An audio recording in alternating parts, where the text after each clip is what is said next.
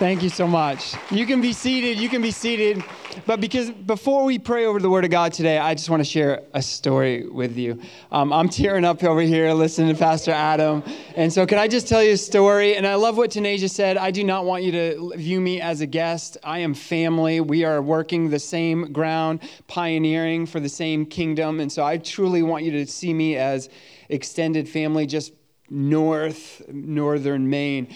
But the first time I ever met your pastor was, he nailed it. I called him up and somebody, we were planning a church through ARC, and they said, there's another church out there. You got to talk to Pastor Adam. And so my first impression of Pastor Adam was, I was sharing with him, hey, we're coming up there. And he started to cry over the phone.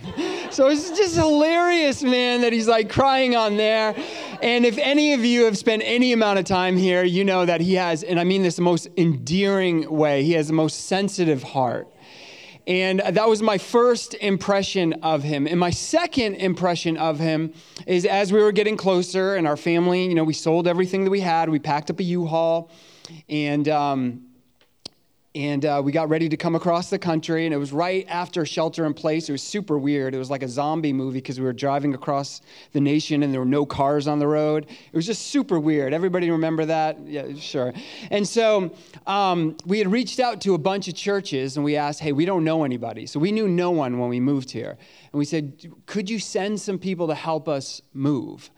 And we showed up, we signed for our house, and nobody came. And so it's me, my wife, and we have 6 kids. That's 2 hands, okay? When you're good at something, just go for it. So we were just having kids, and they're little, though. They can't really move much. And my wife and I were just looking like literally no one. And all of a sudden, Pastor Adam and Pastor Tanya show up. And they said, hey, they drove 2 hours north to help us unload our truck, never having met us, just a crying phone call. That's all we ever had in our relational tool belt.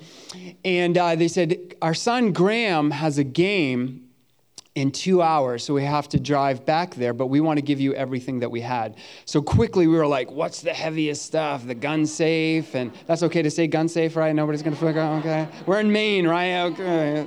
And gun safe, and we're moving all this stuff. We had no food. We had no water. We were like the worst hosts. But I want to tell you, Pastor Adam was drenched in sweat. And every second that he was there, I put him to work. And we felt so terrible that we didn't have anything to offer them. And the fact that he drove 2 hours north to move for 2 hours, to drive 2 hours back to Graham's baseball game, was starting to share his story. He's crying because we're coming to partner alongside him. He's coming to serve. And then the third, and this is where actually you guys come in. It was our first Christmas here. Again, we didn't know anybody. We walked away from a decently paying job to plan a church. So we're cutting coupons. And it was just, in the beginning, things were very, very tight. And Pastor Adam reached out to us and said, there's something that God's put inside of our heart. Our church wants to buy presents for your children.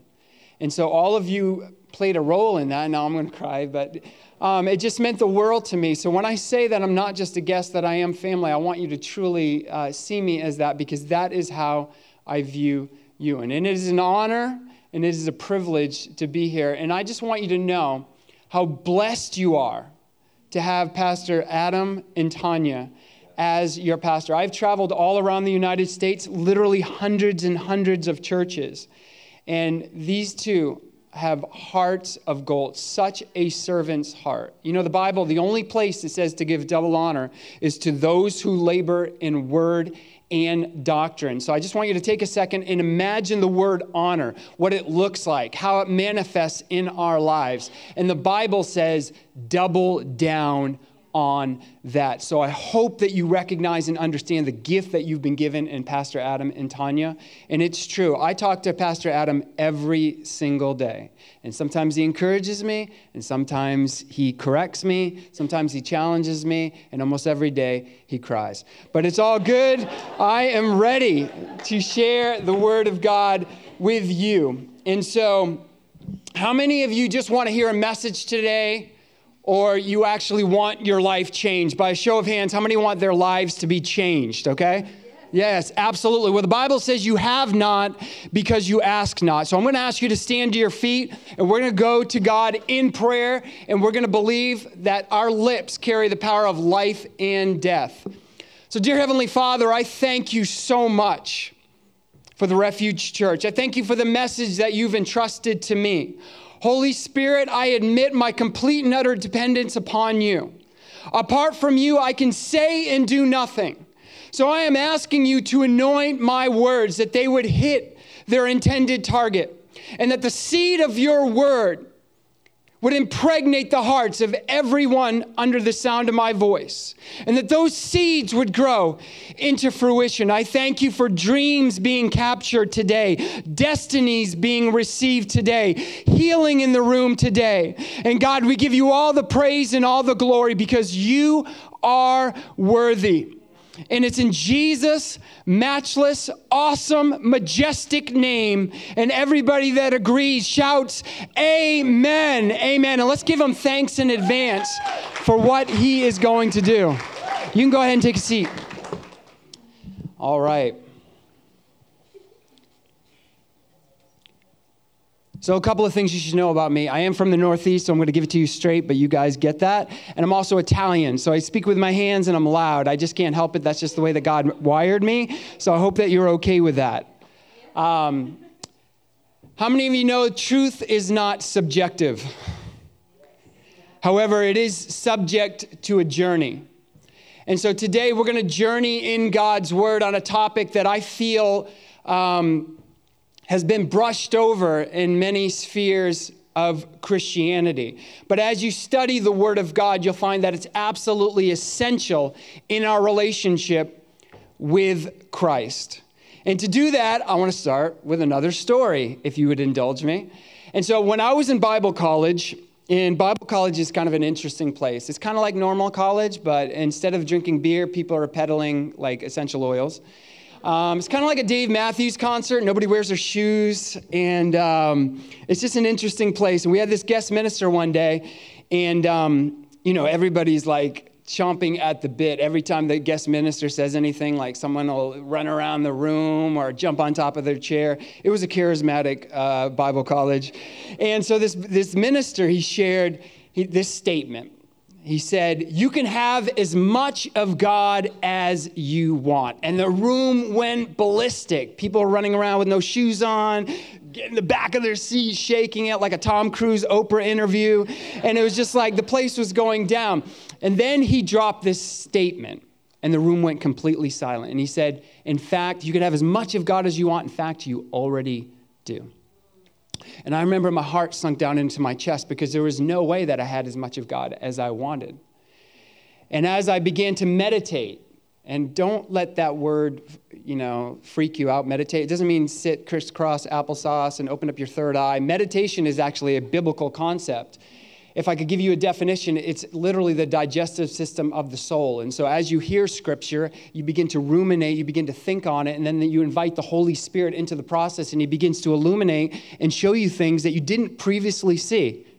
How many times have you read a Scripture, and then years later you read it again, and you said, "Oh, I have never seen that before." And it's like this revelation. It's the same words you read 3 years ago. And you didn't even have to open up your third eye.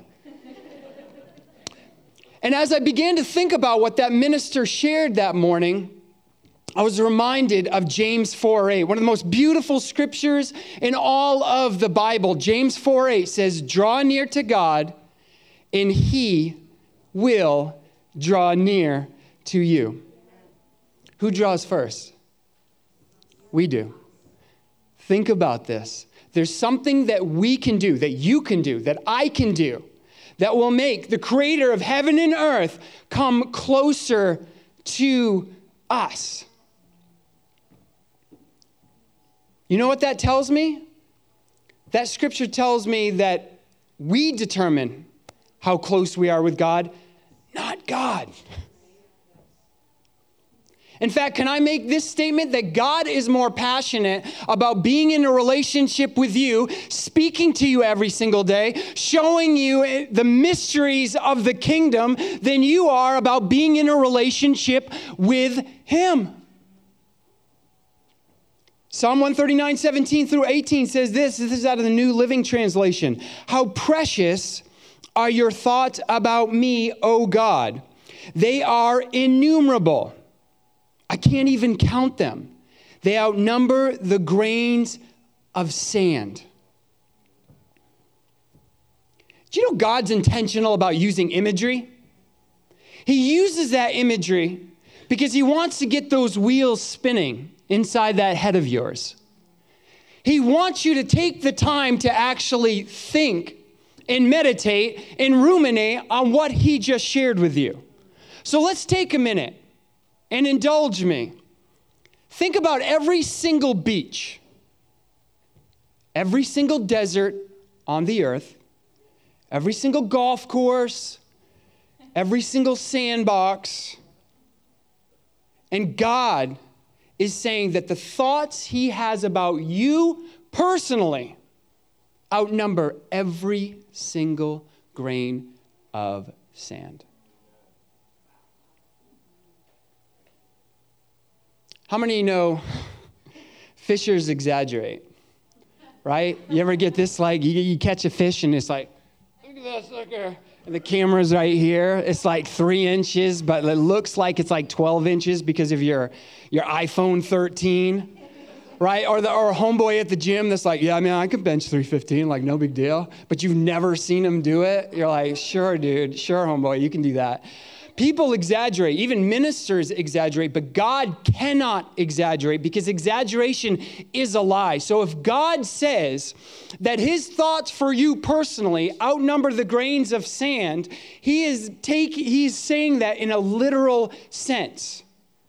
Well, where do you get that, Matt? Well, I just told you, Psalm 139:17. But if you go to the scripture previous, and I didn't post this, Psalm 139:16 says that every moment of your life was recorded before a single day had passed. Think about that.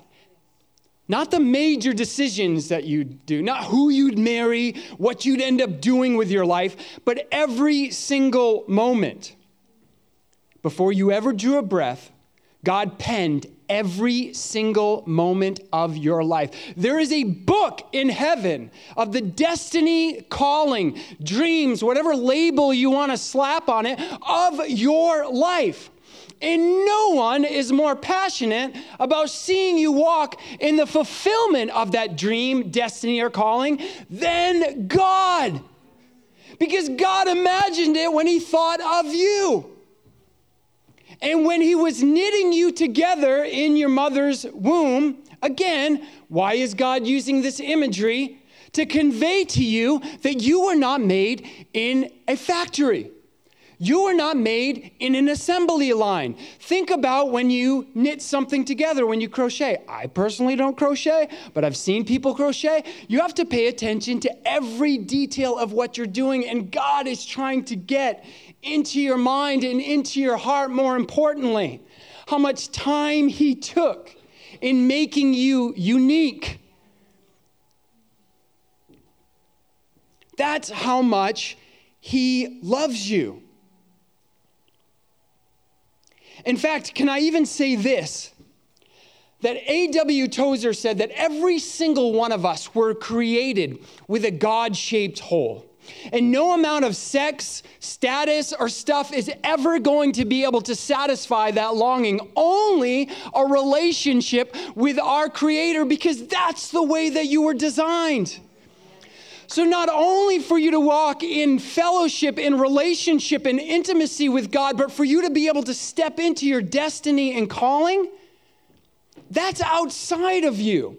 You have to partner with God in order to be able to walk in that. And that's the way that God designed it, so that you would be in relationship with him, so that pride wouldn't enter your heart and that you would stand on your accomplishments in vanity, thinking that somehow you pulled yourself up by the bootstraps and you accomplished this. And God said, no. I'm going to make your calling, your destiny, the dreams that I placed inside of your heart, I'm going to make it at the end of your intellect. at the end of your experience, at the end of your physical gifting, so that you have to take that first step of faith before you even walk into the beginning of that dream, calling, and destiny, which makes you completely dependent upon Him. That makes me happy. That's exciting stuff. But let me just share something, okay? As I shared how much God loves you, as I shared how much God has planned your future, not just the big things, but every single moment, I've seen the look in some of your eyes and all across the nation. Most people will nod their head and say, yeah, I know that. I've heard that before. I've read those scriptures too, man. I got a Bible. But how many of you know there's a difference between knowing something and living in something? Okay? I know that if I cut pasta out of my diet and work on my abs every single day, that I could have an 8-pack, but I am not currently living in that reality. Why? Because I'm Italian, and I'm not going to cut pasta out of my diet. There's a difference between knowing something and living in something. And so you may know that the Lord loves you, but are you living in that reality? Is it affecting the decisions you make in this life? You may know that God has penned out your future, but are you living in such a way that you're scared about your job, about your home, about your relationships? See, I'm going to share something with you today that I think many people miss in Scripture. And it's kind of some heavy content. PG-13. I don't see any kids in here, so we're going to be okay, everybody? All right, PG-13. It's a little bit of heavy content. And to open it up, I'm going to start with Psalm 89:7. And it says this. This is the New King James Version, the New King Jimmy. Ready? God is greatly to be feared in the assembly of the saints, and to be held in reverence by all those around him. God is greatly to be feared. I want to take the next 15, 20 minutes and change to talk to you about the fear of the Lord, because I have found in my experience that it is one of the most misunderstood topics in all of Scripture. And many preachers dance and tiptoe around it or completely ignore it at all. But when you have a little bit of time, go ahead and do a search of how many times the Bible references the fear of the Lord. This is something that we must have in our hearts. So let's break that down. What is fear? Fear does not mean, yes, I heard somebody say it. Fear, yes. Fear is not to be afraid of God, right? Because you can't be in an intimate relationship with somebody you're afraid of. Rather, it's speaking of reverential awe, reverence and awe. And I believe maybe I shared those definitions. If not, I can share them. Reverence is a deep regard or respect for someone or something. Awe is a feeling of reverential respect and genuine wonder. We've lost our awe. Let me just kind of go back a second to that word fear. The word fear in our English language does mean to be afraid of something. But can I let you in on a little secret without going too deep? The Hebrews had 12,000 words. English roughly has around 6,000. That's why English is one of the hardest languages to understand or to be able to learn, because one word has like 6 different meanings. And so just if you look at the word love alone, there's like 5 different definitions of the word love in the Hebrew dictionary, okay? But words get dumbed down as they come into English. And so you say the word awe, which comes from the word awesome, and to us, you think, well, these kicks are pretty awesome, right? Aren't they pretty? They're pretty awesome, and God's awesome, and my hamburger's awesome, and that movie Top Gun 2 was awesome, which it was awesome. I mean, it was pretty good if you haven't seen it, okay? But we have this one word. Do you understand that the Hebrews in their 12,000 word language had certain words that were just reserved for God. They wouldn't use these words to explain anything else. They would only be used to describe God and then translate into the English language. And God is awesome. This burger is awesome. These kicks are awesome. So the enemy is not stupid, right? We must understand. Paul says we are not ignorant of his schemes. And he has infiltrated language to dumb down, to create a familiarity with God. Look, this is something that even plagued Jesus' life as he went into his own hometown. And the Bible says he could not do any mighty works. And then he goes on to explain that a prophet is without honor in his own hometown. What is happening here? They're seeing Jesus as the boy that went to school with their son or their daughter, the guy that built the table in their house. And because they don't see him as the Son of God, they can't engage their faith, and therefore they cannot receive from him. There's a familiarity. Let me take it on a personal level. How many of you know you may be respected at work, but in your home, your brother, your sister, your in-laws, they don't have that respect for you, right? Because they treat you as common. They treat you as ordinary. A prophet is without honor in his own hometown. See, we've lost the awe and reverence for God, the creator of heaven and earth, that opened his mouth and orbits came out, that weighed every drop of water in the palm of his hand, that set every star in the sky with his finger. And we wear t-shirts that say, Jesus is my homeboy. And you know who wears those shirts? Christians. We've lost that reverence. We've lost who God is in relationship to who we are. Mysteries aren't bad things. God wants us to engage our imagination, engage our faith. There are some questions you're simply not going to have the answer to on this side of eternity, and that's okay. Why, as human beings, do we try to put everything inside of a box? Let me tell you that God will not fit in your theological box. Jesus did not fit in their theological box of the time. And who had the hardest time with Jesus? Not the sinners, the church, the Pharisees. Because they're like, give me step A, B, C, and 3. I want to be able to explain this. And God's like, I'm bigger than any box you can try to put me in. Exodus 20:20 says this, Moses said to the people, do not fear, for God has come to test you, and that his fear may be before you, so that you may not sin. Okay, it sounds like Moses is talking out of both sides of his mouth, right? Do not fear, because God's come to test you to see if his fear is inside of you. What the heck does that mean? That doesn't make any sense at all. Moses is differentiating between the two different types of fear, okay? Do not be afraid or scared of God, for God has come to test you to see if his reverential awe is inside of you. What is the purpose of a test? To see what's on the inside of you.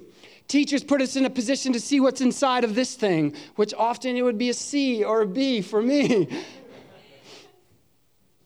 But God leads us into situations that test to see where our faith is, where our dependence is. And through that, the Holy Spirit will highlight some blind spots that you may have been unaware of, but that are hindering you from growing in your calling and in your relationship with him, so that you can uproot those weeds and lies out of your life. How many of you set new goals at the beginning of the year? Every single person. I'm going to do this. I'm going to get that 8-pack. I'm not eating pasta anymore. I'm going to get the 8-pack. I'm getting all these things. But then comes March, and you're not doing it anymore. Can I pose this to you, that it's not necessarily the goals and the disciplines that you've begun. It's the fact that you didn't take the time to uproot the weeds that are competing for the same space, that are competing for the same nutrients, that are choking out the good things of what God is trying to do in and through your life. Okay? The church needs to do a better job of talking about weed. That's kind of funny. I'm testing it out. Okay. See, do not fear, for God has come to test you to see if his fear is in you. Sometimes we read the word of God, and sometimes the word of God reads us. And as we read those scriptures, we have to ask ourselves the question, have we gotten familiar, complacent, casual in our relationship with God, casual in our assignment inside the body of Christ? If I can fit it in. But do we understand that many of the things that we give our attention and give our time to are going to fade away, but the word of God is eternal. It lasts forever. Relationships last forever. Your kingdom work lasts forever. In fact, God even says that your works are going to be judged. At the great white throne judgment, everyone will give an account of their stewardship. And some things will burn like hay or straw. What are those? Our works, things that we did to build for ourselves. Others will be refined like gold and silver. What is that? Things that we did to build for the kingdom. And the Bible even goes on to say, some will make it into heaven, yet as through fire, having everything they've done burned up. I believe if we had the ability to harness 1.21 gigawatts and travel back in time with a DeLorean from the judgment seat of Christ, we would tell our younger selves, go all in with Jesus. Go all in. Don't be concerned with The Walking Dead or whatever the new TV show. And I'm not like trying to knock. We probably shouldn't watch that show. I'm just going to say. But what I'm saying is, I'm not trying to knock and say we shouldn't watch movies, we shouldn't read books. But what I am trying to say is you need to have your priorities in alignment with the kingdom. Because I can assure you on that day, and the Bible actually says there's going to be tears at the judgment seat. What are those tears? I believe those tears are knowing, man, I should have trusted you more. I should have believed. I knew that you were doing something in my heart, and I never followed through on that.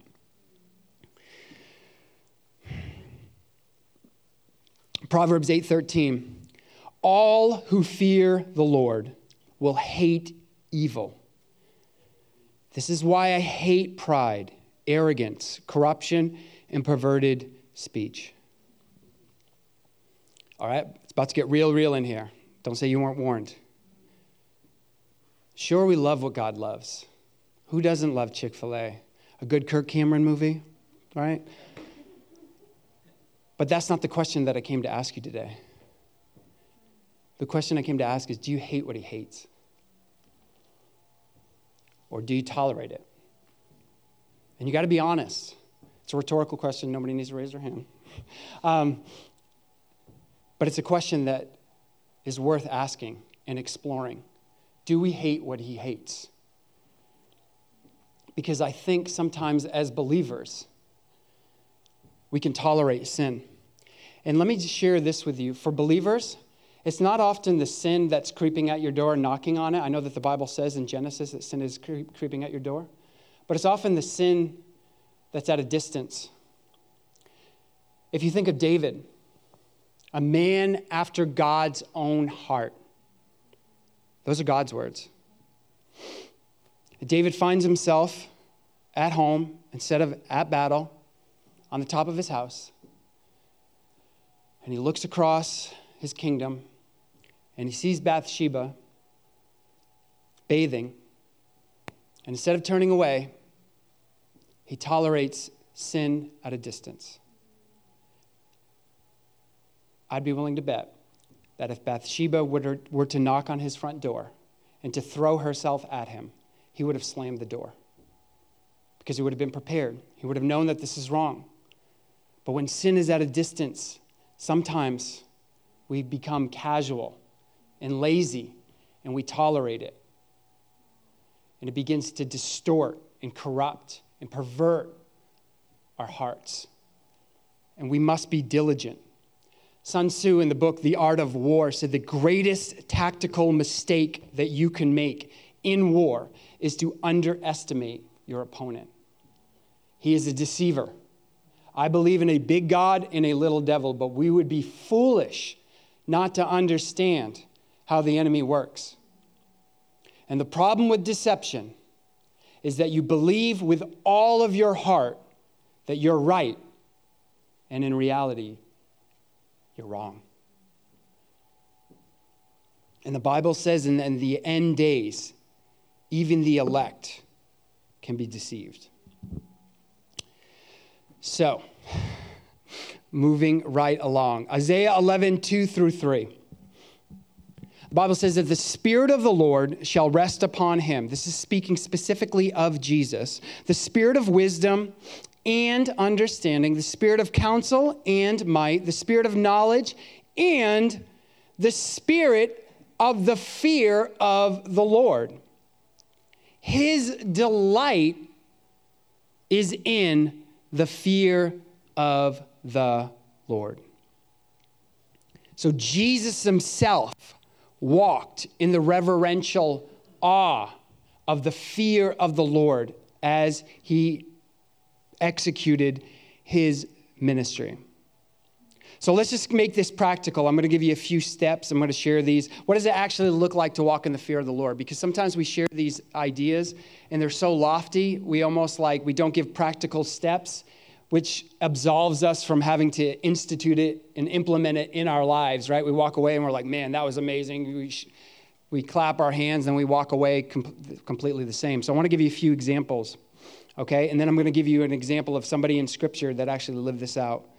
So what does it look like to walk in the fear of the Lord? Number one, I would say you obey him instantly. You obey him when he asks you.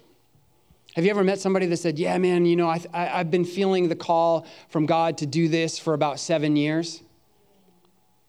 Maybe that's you. I know I've certainly been guilty of it. When somebody shares that, myself included, I'm just demonstrating my lack of the fear of the Lord. Like, I'm just going to sit on this. Number two, you obey him even if it doesn't make sense. How many of us try to, like, rationalize and, like, let me see how this works up. So God asks you to do something. He knows a little something about life because he created it. But you're like, let me wrap my brain around this first, God. Let me see if I can see how this is going to work. And knowingly or unknowingly, you're putting yourself in a position that says, you know more than God. We have to be careful how we reason. Martin Luther said, reason is a whore. That's the PG-13 rating. I just had to, okay?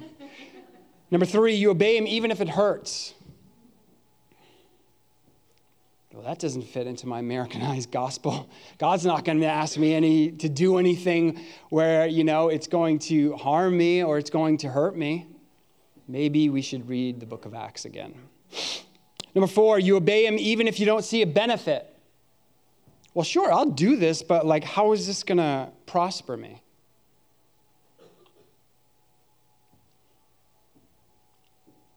What if Joseph would have given up on the dream? When he was sold into slavery by his brothers, when he was accused of a crime that he didn't commit, when he was thrown in a dungeon and interpreted the dream of the baker and butler, and just asked one thing in return, will you tell Pharaoh about me? And they didn't. And still, he shared the faithfulness of God. Number five, you obey him to completion. Saul did 99% of what God asked him to do. He just kept the king alive and he lost his kingdom. Partial obedience is disobedience. So who demonstrated the fear of the Lord? I think you got to look at the life of Abraham. Abraham's going through life. God says, hey, look up at the stars, count them. He's like, they're innumerable. So are going to be your sons. Well, God, you're going to have a son. And God said, in fact, they call you Abram, scratch that. Your new name is Abraham. I wish God was like be in the business of starting to change people's names again. That would be cool. I'm not Matt. I am Matthias. But he's Abraham, right? I mean, he's Abram. God said, no, that's not your name anymore. You're Abraham, which means father of a multitude. See, we don't take the time to think about this, but what happened? So Abram's in this prayer time. God says, I'm changing your name. And then Abram goes back into the village, right? He's got to buy some eggs, got to buy some whatever they're buying those days. And they're like, hey, Abram, morning. Actually, it's Abraham. Abraham, father of a multitude. Dude, you're old. And your wife, she's good looking, but she's old too. Like, this guy's a lot off his rocker. And what's happening? Every time somebody's saying his name, they're speaking this promise over his life. Abram, now Abraham, had to call those things not as they are, but as they could be. And then he has the son, and everybody sees it.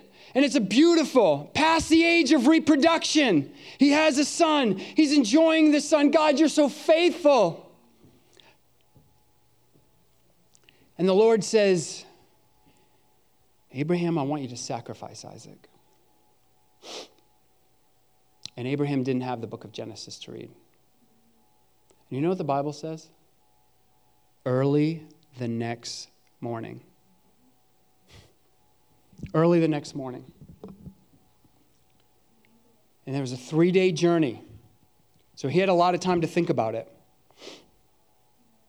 And when he raised that knife into the air, the angel of the Lord stopped and said, now that I know that you fear God. And he provided a ram in the thicket. And God revealed to him himself as Jehovah Jireh, his provider. An aspect of his personality that he had never revealed up until that point, because Abraham walked in the fear of the Lord. I'm going to invite the worship team back up here. I might be clumsily doing that, but that's okay. See, Psalm 103:7 says this. He, speaking of God, made known his ways to Moses, his acts to the children of Israel. Do you know how many people just look at God as that sugar daddy in the sky? We need water. We need to get out of this situation. We need to make a way. There's an ocean in front of us. And they just run to God because they know that God is faithful. But Moses knew God's ways. Moses even convinced God to change his mind once, because Moses was walking closely with the Lord. And the Israelites wanted to keep God at a distance.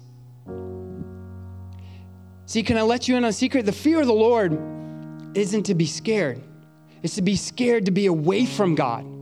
It's not to find out where the line is and to see what I can get away with in sin.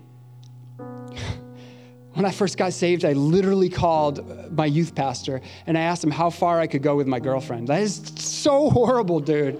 I'm just being real. I'm just being real with you. I had no clue. I had no idea, because I was still looking at the world through a worldly perspective. What's in it for me? What can I get? And the fear of the Lord is to say, God, you made me. You know what's best for me. You know what makes me and what breaks me. And I want to be as close to you as I possibly can, because I want to walk in every moment that you penned in that book.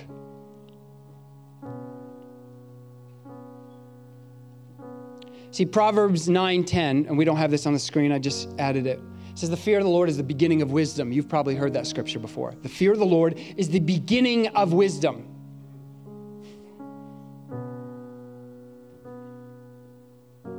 Think about the beginning of math: addition, subtraction, multiplication, division. Think about the beginning of English: nouns, verbs, pronouns. Can you imagine building your life, your career, without that elementary doctrine, without that beginning? You wouldn't get very far, would you? The Bible is literally saying that the fear of the Lord, this revelation caught inside of your heart, is the beginning for you to walk in closeness and intimacy with God, and to walk out the destiny and the dreams that he's placed on the inside of your heart. But if you get it twisted, there's going to be like this wall, because you're not seeing God the way that you need to see him. See, I want to invite you to explore these words that I'm about to throw on the screen, and I'm going to actually ask you to stand.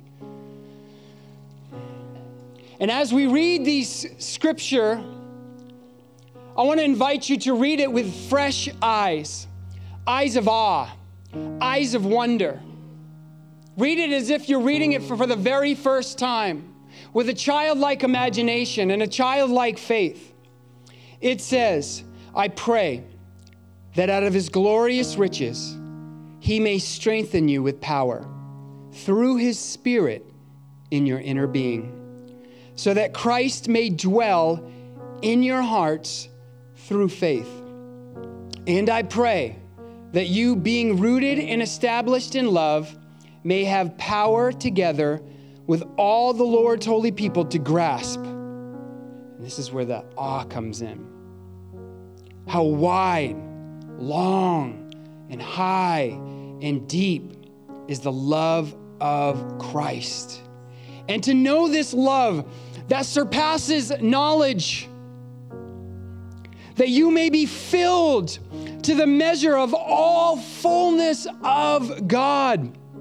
Now to him who is able to do immeasurably more than all we ask or imagine, according to his power that is work within us. I'll close with this, said every pastor ever, right? I was reading a National Geographic. You guys remember those magazines? And it had like the ocean on there. Did you know that the world is made up 70% of water?